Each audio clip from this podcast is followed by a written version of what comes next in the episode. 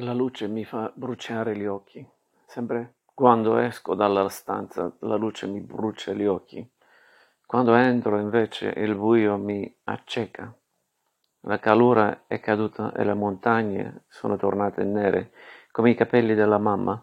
Sempre quando cade la calura, le montagne diventano nere come i suoi capelli, ma quando la calura sale diventano azzurre come il vestito per la domenica che la mamma sta cucendo per Tino, sempre vestiti a lei, e nastri.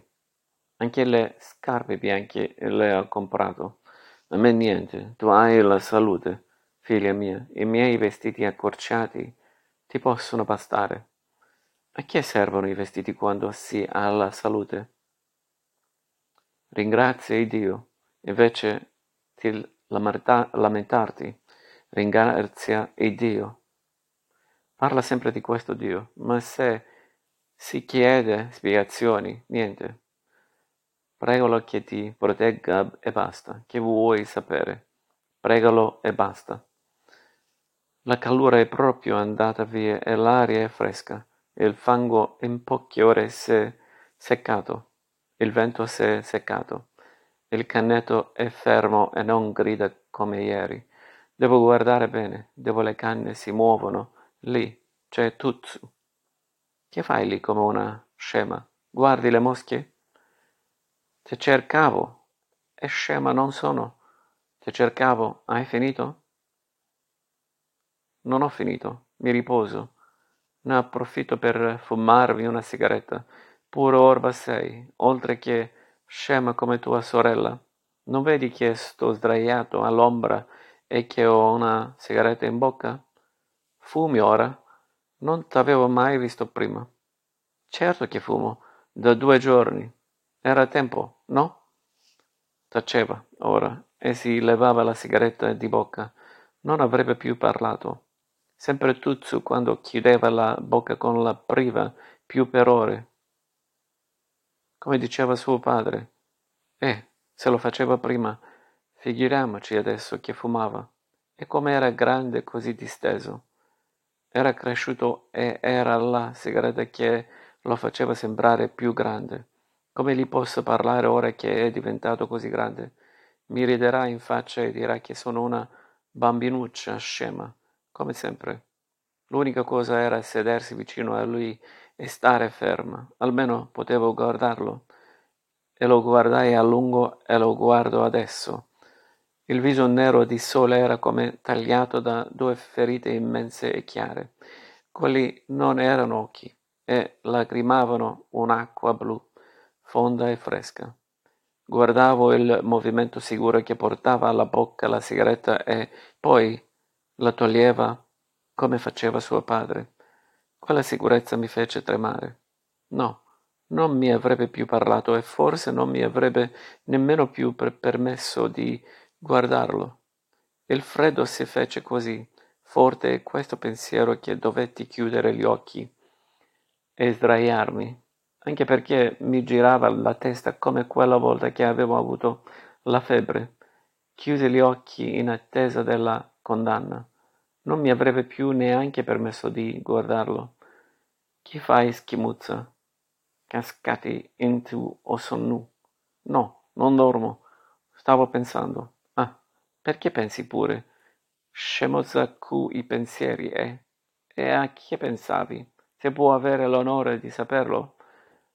Pensavo di chiederti cosa? E dai, parla. Una gallina casta per essere strangolata, mi pare. E che sarà mai? Parla. Oh, niente, niente. Ti volevo chiedere che cosa è il mare. E dai, costumari.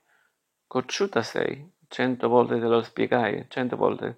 Il mare è una distesa d'acqua fonda come l'acqua del pozzo, che sta fra il nostro podere e quella catapecchia che è la vostra casa. Solo che è blu e che per quanto giri l'occhio non puoi vedere dove finisce. Ma che vuoi capire? Locca sei pure se non fossi locca. Le femmine come dice mio padre, da quando mondo e mondo non capiscono niente. E invece capisco, un'acqua fonda come quella del pozzo ma blu. È brava, mi congratulo. Allora, susciti e guardati intorno. La vedi, la chiama. Come si chiama sta chiana? Eh, vediamo se sei degno di imparare. Sta chiama si chiama chiana del bove. Ecco, il mare è una chiana d'acqua blu, ma senza le montagne di lava che noi vediamo là in fondo. Guardando la chiana del mare non si vede niente in fondo, niente che chiude la vista, o meglio, si vede una linea sottile che non è altro che il mare, che del mare non si vede niente in fondo, niente che chiude la vista, o meglio, si vede una linea sottile che non è altro che il mare che si va a mescolare col cielo. E questa linea si chiama orizzonte. E che cos'è l'orizzonte? Te l'ho detto, è tutta una chiana di acqua blu che va a finire al cielo, e in fondo in fondo. Dove l'occhio pu- può arrivare? Una chiana d'acqua blu come i tuoi occhi che si vanno a unire al cielo della tua fronte. Ma guarda che pensieri. Un cantastorie mi pari. Giura Dio ca un cantastorie mi pari. Che sei cascata dal letto stamattina che c'hai sti pensieri poetici. E tu, che sei cascato dal letto, che fumi come un grande. Tu fumi e io mi fai fissare i tuoi occhi. Se li fisso capisco meglio com'è il mare. E fai. Chi ti dice cosa? Se ti fa tanto piacere capire com'è il mare, accomodati pure, ti deve dare molto piacere se t'ha fatto venire quel rossore. Graziosa sei, anche se loca, proprio graziosa. Chissà con chi t'ha generato tua madre. Sicuramente con un uomo. E marinaio pure, a quello che mi dice. Bene, anche spiritosa diventiamo. E che succede? L'ultima volta sembravi una mummia. Che ti sei svegliata di botto stanotte? Sì, mi sono svegliata, e non stanotte. Eppure di questo ti volevo chiedere. Che?